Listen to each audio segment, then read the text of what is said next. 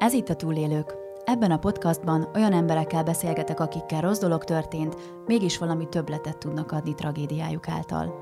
Tóth Fazekas Andrea vagyok, és én is, mint sokan hajlamos vagyok elfelejteni, hogy az élet nem mindig felfelé ívelő változás. Gyakran bosszankodunk, megkeseredünk emiatt. Ezért is fontos olyanokkal találkozni, akiknek egy tragédia a lehetőséget is jelenti, ők az igazi túlélők, egy negatív fordulat pozitív szereplői. Kamaszkorában kezdte, borítékos sorsjeggyel, később a rulett lett a kedvence, majd krupiénak állt, hogy rájöjjön, hogyan tudna többet nyerni. Végül pedig jött minden. Nyerőgép, blackjack, póker. Az Olint akkor dobta be, amikor az összes anyagi forrását és családját is elvesztette, ekkor volt 30 éves. A mélypont elérése után kezdett csak el gyógyulni, tudatosan. Később szenvedélybeteg segítő vált belőle, mára pedig visszatért eredeti szakmájához, műszaki területre. Ő Majer Balázs, aki túlélte a szerencsejáték függőséget. Szia Balázs! Hello! Hogy vagy most? Tulajdonképpen ez egy lezárt szakasznak tekinthető az életedben, a szerencsejáték függőséggel való foglalatoskodás, vagy most is jelen van az életedben így vagy úgy? Én azt gondolom, hogy ezt nem lehet lezárni, hanem egy folyamatos törődést igényel, tehát ö, a múltamnak egy jelentős része, de nem zártam rá az ajtót, tehát hogy, hogy azért a mindennapi életemben, ha nem is minden nap, de, de jelen van, manapság már ugye legtöbbször valamiféle segítésképpen, tehát hogy valaki másnak segítve ebbe a kérdésbe.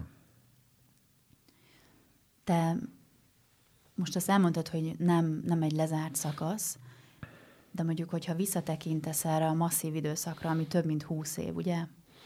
Hát, hogyha magát azt az időszakot számolom, amikor mm, játszottam, és komolyan játszottam, akkor azért az nincs ennyi. Tehát én azt gondolom, hogy szerencsejátékot mondjuk a 18. születésnapomtól, és mondjuk 30 éves koromig, ha játszottam, akkor az 12 év mondjuk számoljuk úgy.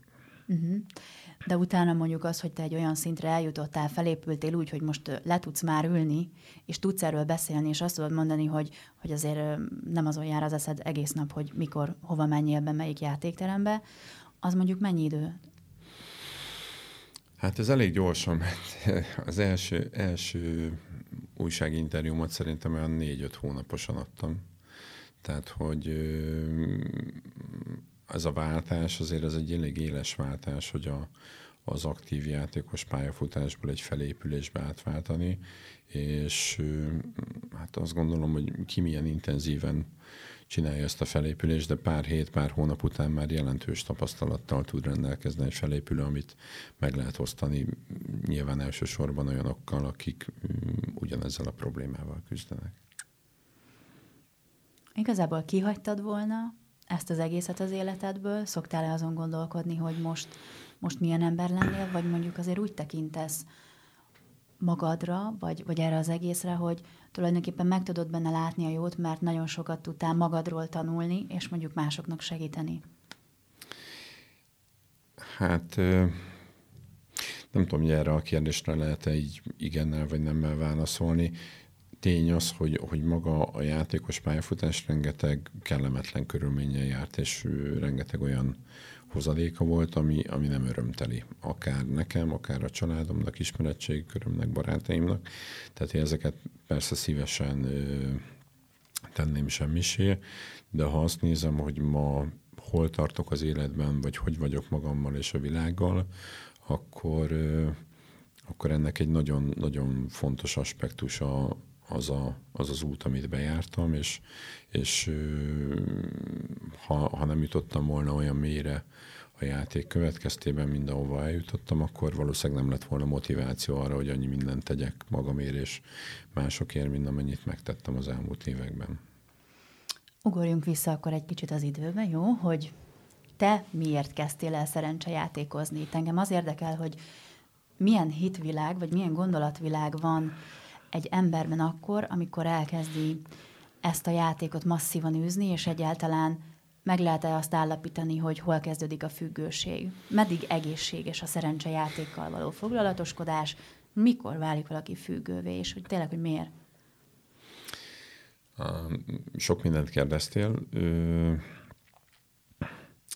Én azt gondolom, hogy gyerekkoromtól kezdve mindig érdekelt a játék, szerettem játszani, tehát hogy egészen kisgyerekként is. Bocsi, és te ilyen nyerő típus voltál, aki nagyon nehezen ö, fogadta, hogyha nem ő nyer egy játékban? Hát ezt nem tudom, valószínűleg igen, de, de inkább, inkább kihívást láttam benne, hogy hogy tudok győzni, és az, az mindig, mindig büszkeséggel töltött el, vagy inspirált, hogyha ha, ha nyerni tudtam, teljesen mindegy, hogy milyen játékban, tehát hogy ez egy kártyajáték, egy társas játék, vagy bármi más, tehát hogy, hogy a motiváció az a, a győzelem volt, a siker, és, és az nagyon hogy mondjam, nagyon kis korban már szerintem így, így megfogalmazódott bennem, vagy, vagy legalábbis vágytam erre. Tehát, hogy, hogy megjött ez az élmény, hogy, hogy jó dolog játszani, mert ott nyerhetek, és a, a, az egy jó dolog, hogyha én, Akkor én győzök, vagyok. és jobb vagy. Igen, tehát, hogy jobb vagyok, mint, mint a, a játékos társak, mint a többiek. Na, és még mit kérdeztem? Már én is elfelejtettem. Az, hogy, hogy Hol váltál függővé? Hol válik, igen, hol váltam függővé.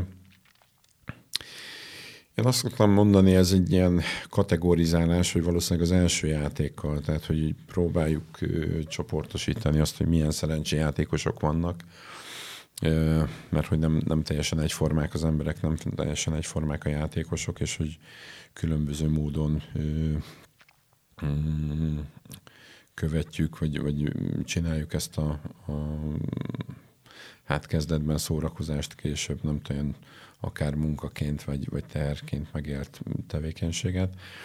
Szóval én azt gondolom, hogy a legelső alkalommal már az a fajta szenvedés, az a fajta függőség működött bennem, ami, ami aztán később a, függőkre valóban jellemző magyarán, hogy, hogy, hogy szerettem volna vég nélkül, tehát hogy, hogy, hogy nem volt elég egyszer nyerni, vagy kétszer nyerni, hanem, hanem hogyha ha játszunk, akkor, akkor még, még, még, még, még, és semmi nem elég. Tehát, hogy, hogy ha én, amennyire én visszatok emlékezni a játékaimra, ez, ez majdnem mindig jellemző volt, hogy, hogy nem én voltam az első, aki abba akarja hagyni, hanem inkább az utolsó, aki belátja, hogy a többiek már nem akarnak tovább játszani. De ez a siker miatt van, vagy ilyenkor már bejátszik a pénz is, mondjuk? Én azt gondolom, hogy ez még pénztől független. Ez egy belső éjség, egy belső vágy arra, hogy, hogy, hogy a hétköznapi valóságból, világomból kiszakadjak, és valami olyan, olyan közegbe legyek, ahol, ahol másképp értékelnek, vagy más, más szempontok, vagy más, más értékrend alapján tudom elkönyvelni azt, hogy sikeres vagyok, vagy sem, hogy jobb vagyok a másiknál, vagy sem. Tehát, hogy, hogy a játéknak ez a fajta élménye, azt gondolom, hogy, hogy mindenkinek egy nyerés valamiféle pozitív érzést csal elő, és, és ez az érzés, ez a, ez a belső izgalom, és ez a belső jutalmazás az, ami, ami valószínűleg nálam is, mint sok függőnél így nem tudom én, kialakította ezt a rászokást és vágyat, hogy, hogy, hogy jó dolog játszani, mert akkor abban van valami izgalom, abban van siker, abban van öröm. Most az jut eszembe, hogy a mai számítógépes vagy okostelefonon használható játékok is ugyanezt az élményt hozzák, nem? Hát nagyon sok hasonlóság van benne, tehát hogy, hogy a, a játékban igen, ez a fajta jutalmazás azt gondolom, hogy mindenhol megjelenik, és a, a mai számítógépes játékok ellentétben az én gyerekkori játékaimmal szemben sokkal intenzívebben hozzák ezt a jutalmazási élményt, tehát hogy, hogy annak idén, amihez én hozzáfértem, nem tudom, én mondjuk egy számítógépes játékhoz, hát ott nem perceket vártunk, amíg betöltődött a játék, és aztán lényegesen lassabban működött, mint, mint amilyen ma egy, egy teljesen általános mm, számítógépes játék. Tehát, hogy az a fajta jutalmazás inger, ami a játékban megvalósul, az, az sokkal intenzívebben jelen van a mai játékokban, mint nem tudom, 30 évvel ezelőtt. De amikor már pénzben játszottál, és szembesültél azzal, hogy, hogy nem mindig nyertél, hanem sokszor veszítettél, és mondjuk voltak esetleg olyan helyzetek, hogy ott, ott álltál egy, egy garas nélkül, akkor nem, nem tudott ez elég kiózanító lenni, hogy itt már most arról van szó, hogy nem tudom ezt befizetni, nem tudom azt befizetni. Tehát itt akkor mi kerekedik fölül egy játékosban, hogy azt hiszi, hogy akkor majd legközelebb tényleg nyerek? És itt most azt is akarom kérdezni, hogy mondjuk hogyan alakul ki hamarabb a függőség, hogy sokszor nyerek, vagy pont, hogy kevesebbszer nyerek, mert az visz tovább, hogy majd egyszer biztos nyerni fogok? Az, hogy hogy alakul ki a függőség, nem tudom. Ennek is többféle módja van. Van, aki az első alkalomtól, mint ahogy mondtam, én is azt gondolom, hogy már az első alkalomtól függő módon játszottam, és ismerek olyan történetet is, ahol ezt mondjuk hosszú kitartó munkával el lehet érni. Tehát, hogy, hogy bárki lehet függő, csak elég sokat és sokáig kell játszani. A szerencséjátékot ugye mondjuk, hogy nagyon egyszerűen úgy tudjuk megkülönböztetni, hogy van valami tétje, van benne esetleg pénz, leggyakrabban talán pénz, de lehet hamburgerbe is fogadni, meg nem tudom én, bármilyen tulajdonképpen. És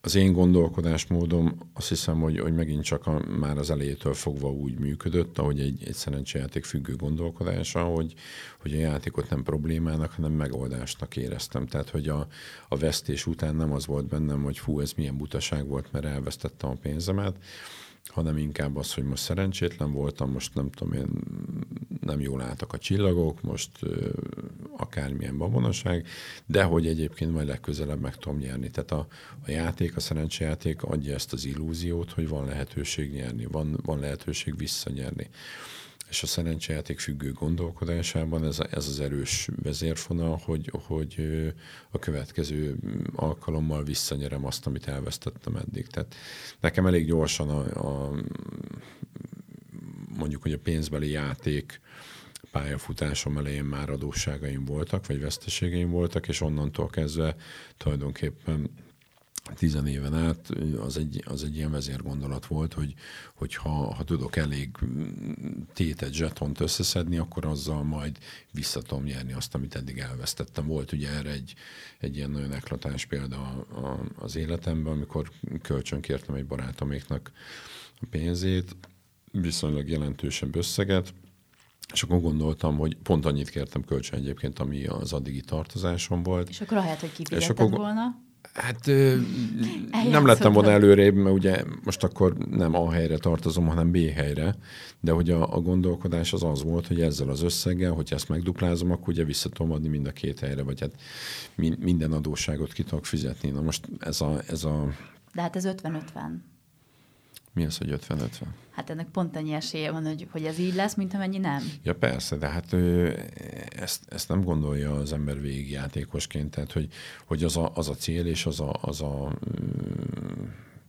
hogy mondjam, a motiváció, vagy ez a gondolat vezérel, hogy, hogy ezt megduplázom, és akkor kitom, visszaadom a kölcsön, és kifizetem az eddigi adósságaimat. Tehát a duplázás egyébként ugye sikerült, mert megdupláztam az adósságaimat. Tehát, hogy hosszú kitartó munkával, ez egy hét volt nekem akkor, egy hét alatt sikerült ezt a pénzt elveszteni, és valóban dupláztam, de nem, nem a nyereményt, hanem a veszteséget. Tehát, hogy kétszer annyi lett a tartozás. És akkor nem lehet, hogy itt van valami olyasmi, hogy ez a fajta, amit, amit az előbb mondtál, hogy nem gondolkodtál te ezen. Tehát ez a, mert józanul, ahogy én most itt ülök, engem egyáltalán nem érint ez a probléma, hála Istennek. Van, van más, tehát én például tudtam, hogy ha én egyszer rágyújtok, akkor onnantól fogva bagós leszek. Nem csak úgy majd cigizgetek, vagy játszok, tehát hogy, de ez, ez engem elkerült teljesen. És például, ahogy most itt hallottam az előbb, amit mondtál, nekem ott volt ez a megragadható pont, hogy, hogy igen, akkor ahelyett, hogy mondjuk visszaadtad volna másoknak a tartozást, és a barátokkal megbeszélted volna, hogy majd nekik meg letörleszted a kölcsönt, tehát én mondjuk ezt így, így oldottam volna meg, így, hogy sosem érintett ez a, ez a dolog. Vagy szerinted nem, nem itt volt? Számomra ez egy értelmetlen megoldás lett volna. Tehát mm. eleve egy rövid határidőre kértem kölcsön ezt a pénzt, de tehát igazándiból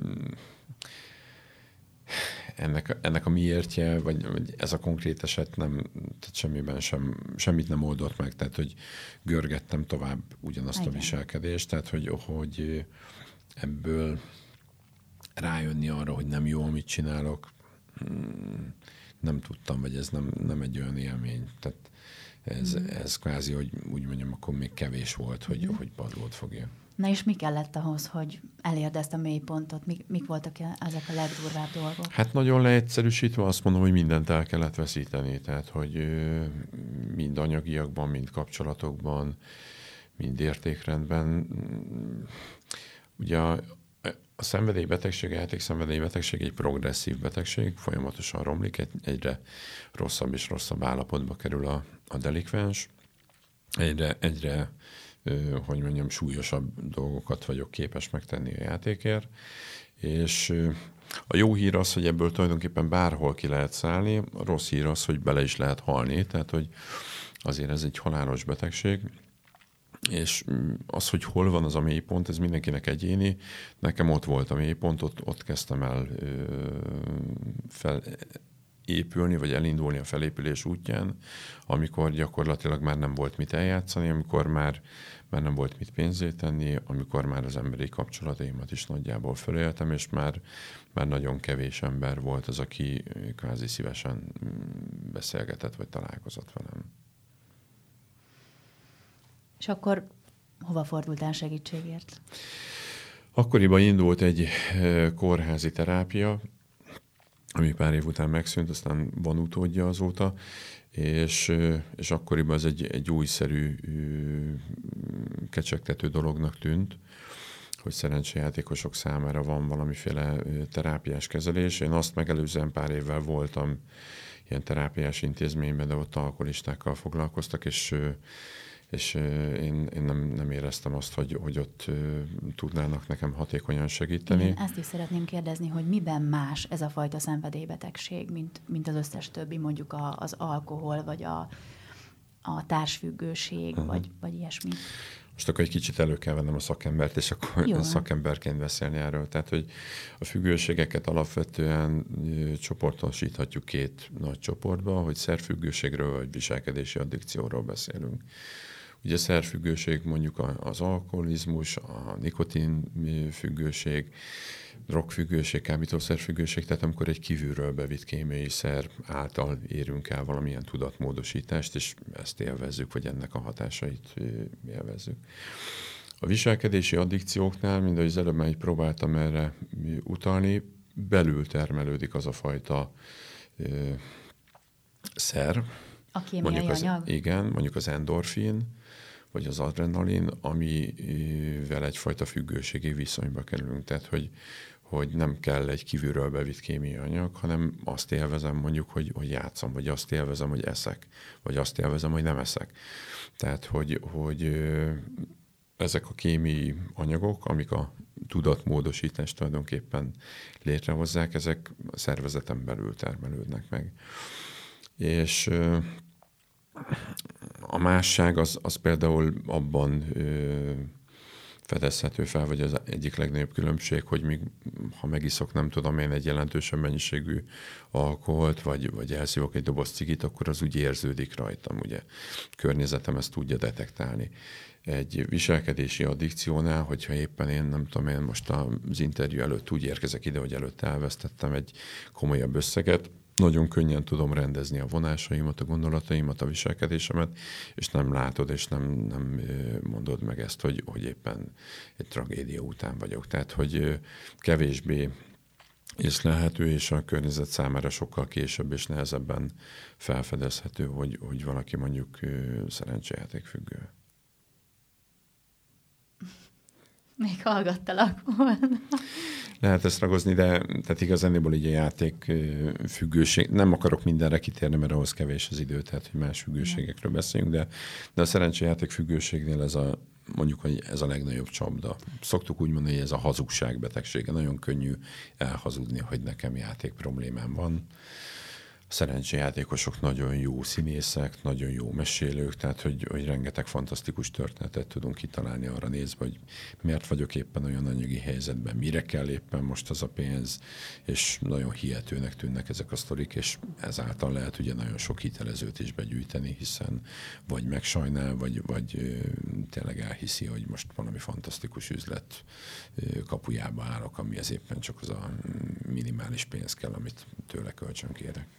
Te, aki túl vagy egy ilyen krízisen, problémának tartod azt, hogy mondjuk hétről hétre megveszem a sorsjegyet, az akármilyen sport, fogadás, lottó, bármi, és szinte nincs olyan hétvége, hogy ne ülnék és ne nézném, és akkor még el is mondom, hogy ki is találom, hogy melyik rokonomnak mennyit adnék, hogy adnék, így adnék, úgy adnék. Tulajdonképpen egy tök jó dolog miatt csinálom. Ha néha-néha bejön egy kettes, akkor azt mondom, hogy az eddigi erre fordított pénzemet még vissza is kaptam.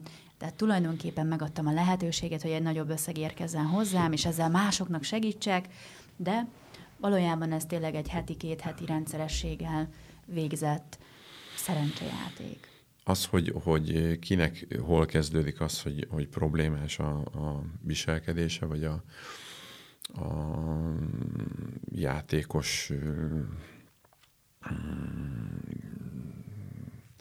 nem is tudom mi a jó szó erre, tehát a, a játék módszere, ezt a környezet szokta leghamarabb visszajelezni, tehát hogy egy játékos, egy játékfüggő ezt nagyon jól tudja saját magának leplezni. De nagyon mondjuk, jó. ha, bocsánat, Igen? ideges vagyok, vagy nagyon csalódott, vagy tehát előbb-utóbb ez ilyen negatív érzéseket vált ki belőlem, hogy már megint nem nyertem, stb. Ez már, ez már nem jó.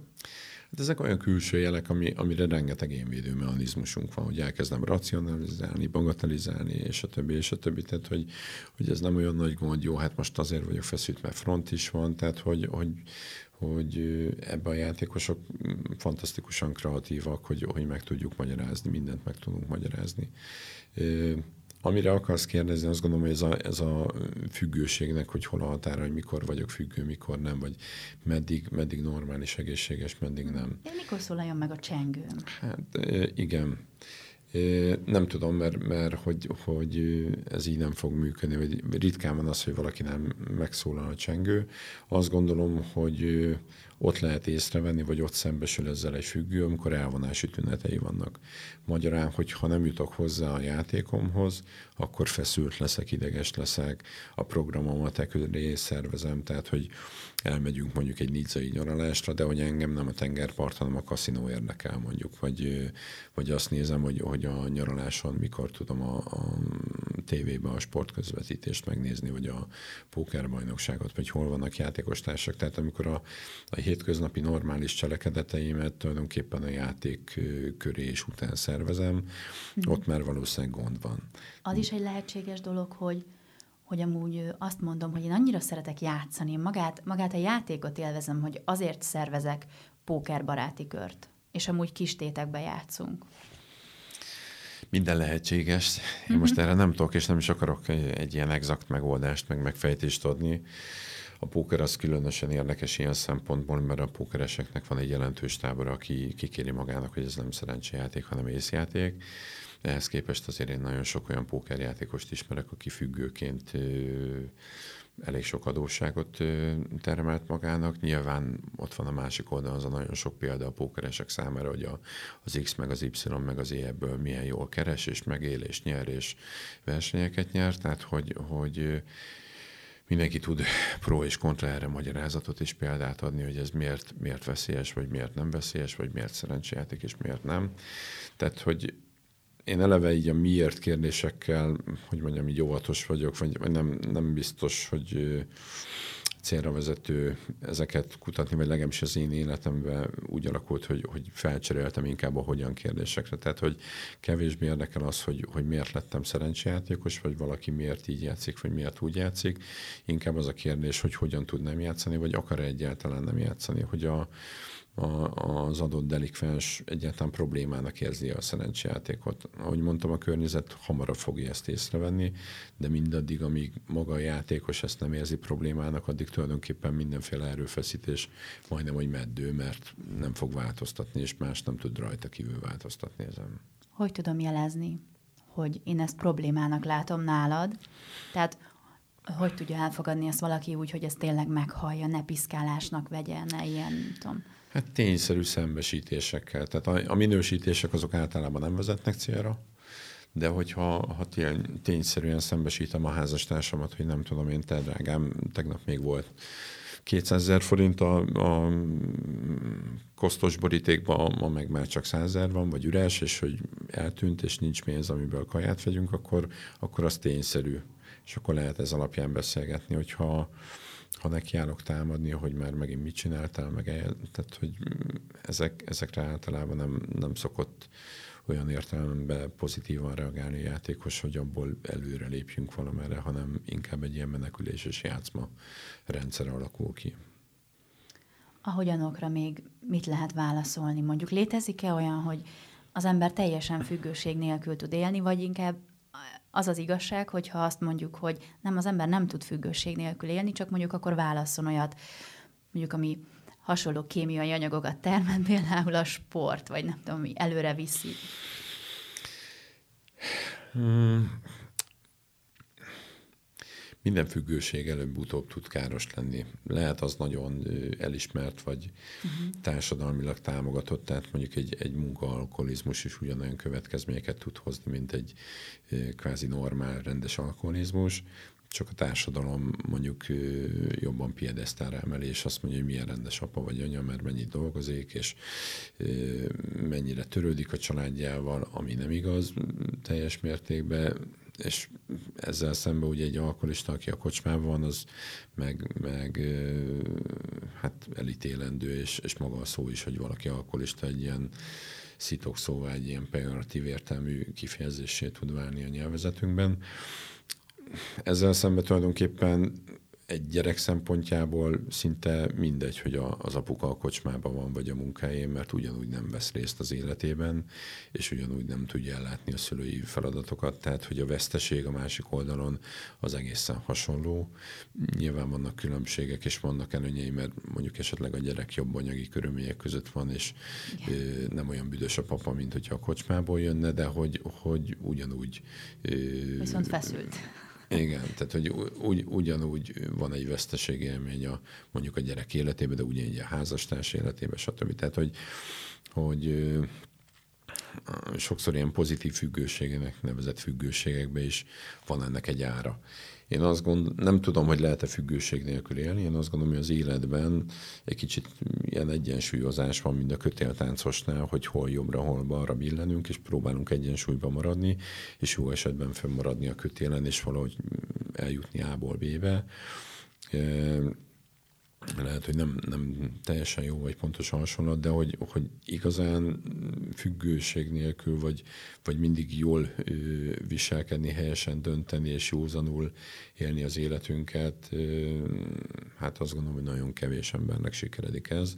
Nyilván vannak nagyon nagy mesterek és tanítók, akik, akik ehhez közelem vannak, de ugye a hétköznapi ember az mindig küzd a, a vágyaival és a, a apró pici hibáival, vagy nagyobb hibáival és a függőségeivel. Tehát ma már olyan választék van ezekből, hogy, hogy nagyon nehéz azt gondolom bárkinek azt mondani, hogy, hogy semmi milyen szerrel, viselkedéssel, semmivel nem állok függő viszonyba nem nézek sorozatokat, nem nézek reklámokat, nem játszok szerencsejátékot, nem dohányzok, nem, tehát hogy, hogy és aztán a, a, az ilyen nagyon ugye ismeretes az a kifejezésű antialkoholista, tehát tulajdonképpen aki, aki nagyon anti, ő is egyfajta függőségi viszonyban van, tehát hogy, hogy bár nem fogyaszt mondjuk szer, de hogy, hogy pontosan attól válik függővé, hogy valamit nem tesz, és nincs meg az a fajta szabadság, hogy szabad nekem valamit tenni, és szabad nekem valamit nem tenni, és hogy szabad hibáznom, és szabad között a két dolog között így billegni. Tehát itt a függőséggel kapcsolatban, ami, ami nagyon fontos, talán ilyen társfogalom, vagy ami, amit érdemes mellé tenni, hogy, hogy mennyire tudok szabad lenni, és szabadon dönteni, és szabadon élni az életemet vagy mennyire vagyok így függőségek rabságában.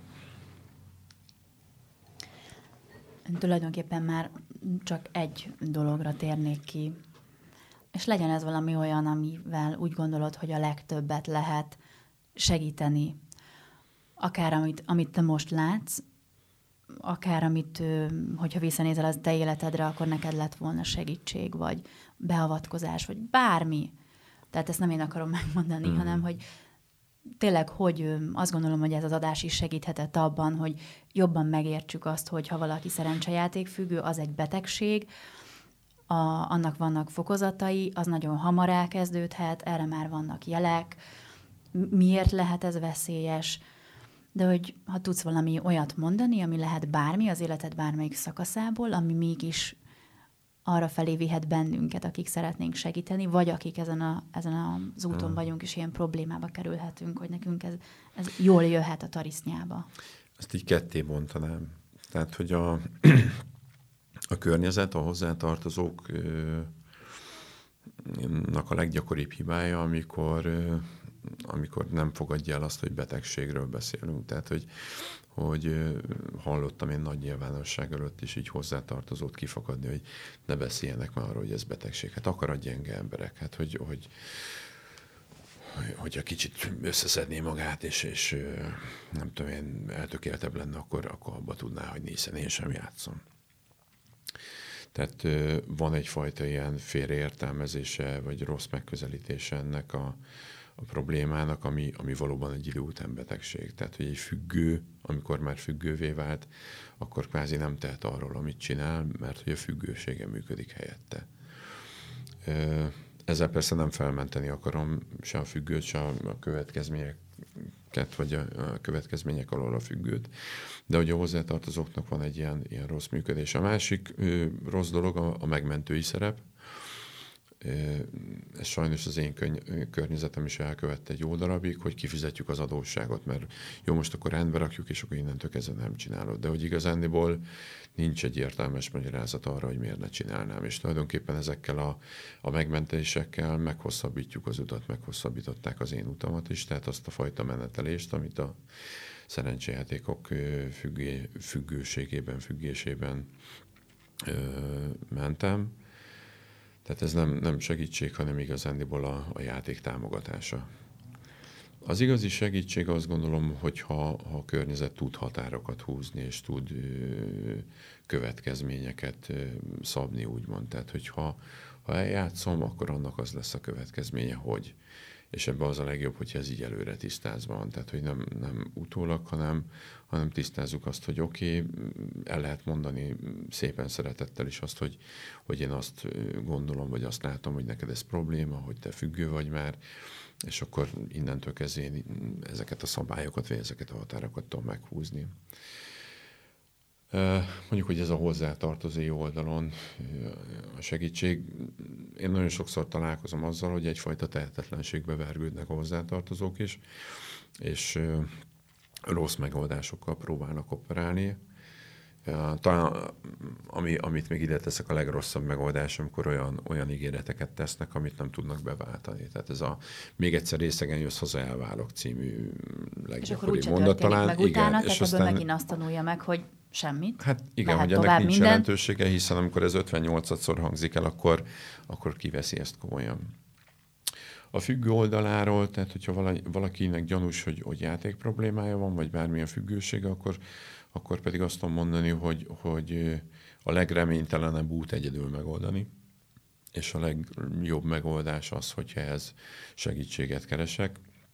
Ez nagyon sokrétű lehet, lehet szakembereket is keresni, de de világszerte az a tapasztalat, hogy a, a leghatékonyabb megoldás a sorstársi közösség. Tehát igazán egy függőt, egy másik függő tud talán a legjobban megérteni, és egy felépülő függő tud legjobban segíteni egy, egy még bajban levőt, hogy hogyan kászálódjon ki ebből, hiszen ő már valamit megtett, kipróbált egy utat.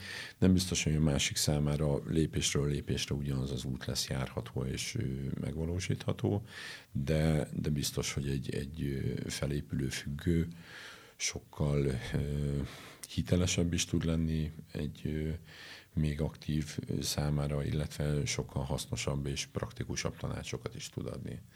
Van ilyen mm, példa az én életemben is, hogy amikor a pszichiáter mondott egy, egy jó tanácsot, akkor teljes hülyeségnek tűnt, amikor egy másik felépülő függő ugyanazt mondta el szóró szóra, akkor meg egy ilyen világ megváltó okosságnak. Tehát, hogy nagyon nem mindegy, hogy, hogy egy adott információt kimond, hogy az mennyire lesz hiteles hova tudnak fordulni? Van olyan weboldal vagy szervezet, amit el tudsz mondani?